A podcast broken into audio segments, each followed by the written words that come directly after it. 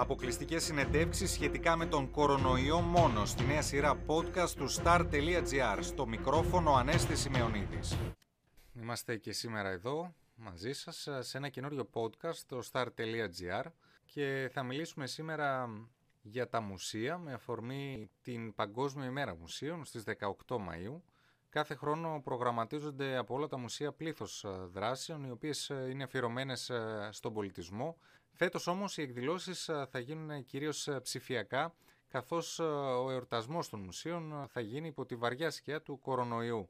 Στην Ελλάδα τα μουσεία παραμένουν κλειστά από τις 13 Μαρτίου. Κλειστά είναι και τα περισσότερα μουσεία σε πολλές ευρωπαϊκές χώρες λόγω της πανδημίας, με αποτέλεσμα το πλήγμα που έχει δεχθεί ο πολιτισμός να είναι μεγάλο και να τίθεται σε αβεβαιότητα η βιωσιμότητα πολλών εξ αυτών για τις επιπτώσεις ε, του κορονοϊού στα Ευρωπαϊκά Μουσεία και με αφορμή και την Παγκόσμια ημέρα εορτασμού τους, μιλήσαμε με τον Αθανάσιο Κοντονικολάου, είναι ο Γενικός Διευθυντής του Νόησης στη Θεσσαλονίκη. Είναι το πρώτο σε επισκεψιμότητα τεχνολογικό μουσείο στην νοτιοανατολική Ευρώπη. Ο κύριος ε, Κοντονικολάου αναφέρθηκε και στα στοιχεία της ε, μελέτης που εκπώνησε το Επιστημονικό και Τεχνολογικό Κέντρο ΝΕΜΟ για τις επιπτώσεις του COVID-19 στο χώρο των κέντρων πολιτισμού και επιστημών. Στη μελέτη εξετάστηκαν 650 μουσεία μέχρι και τις 3 Απριλίου, ενώ πήραν συνολικά μέρος 41 χώρες. Κύριε Κοντονικολάου, ο Έλληνας επισκέπτεται τα μουσεία, γιατί ε, έχω δει έρευνες που μας δείχνουν ότι είμαστε πάρα πολύ χαμηλά στο ranking της Ευρώπης. Έχετε δίκιο.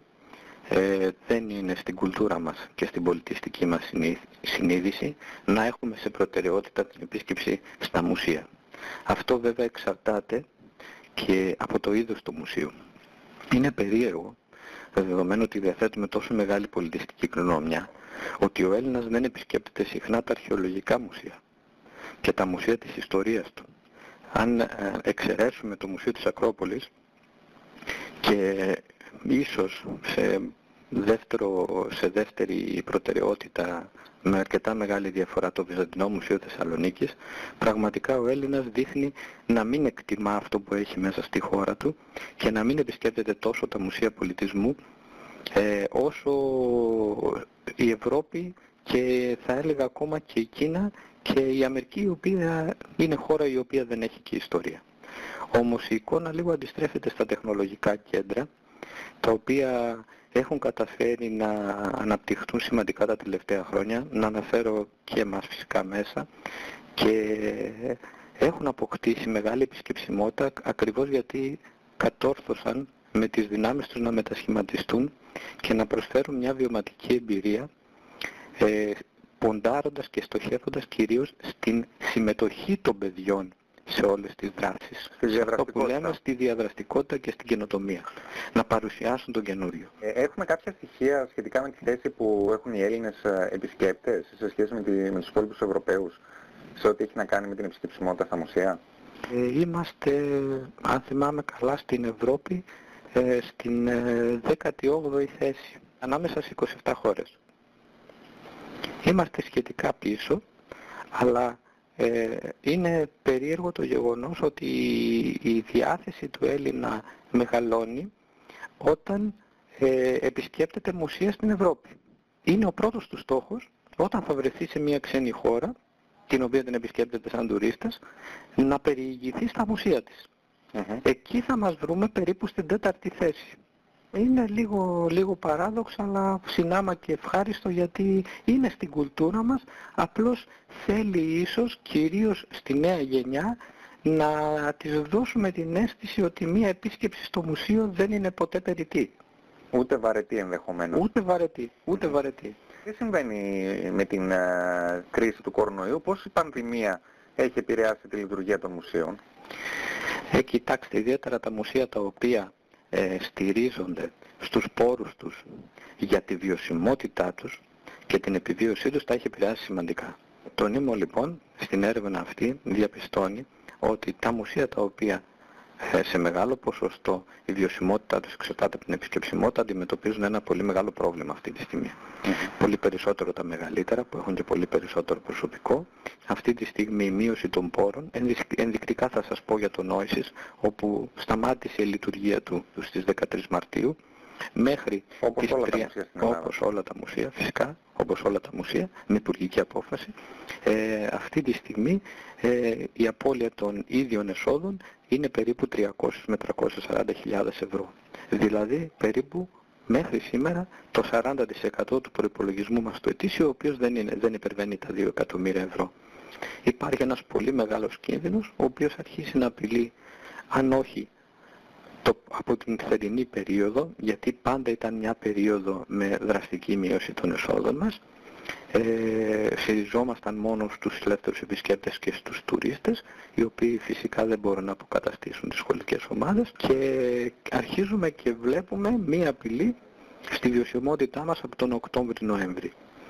Ε, ο τουρισμός, ε, ο πολιτισμός είναι από τους πρώτους που πλήττονται όταν ε, υπάρχει μια κρίση και εμείς αυτή τη στιγμή αντιμετωπίζουμε μια παγκόσμια πανδημία. Ακριβώς. Εσείς πότε αναμένετε να ανοίξετε και ποιες ακριβώς είναι οι προβλέψεις σας ε, για το φετινό καλοκαίρι; Αναμένεται να ανοίξουμε στις 15 Ιουνίου.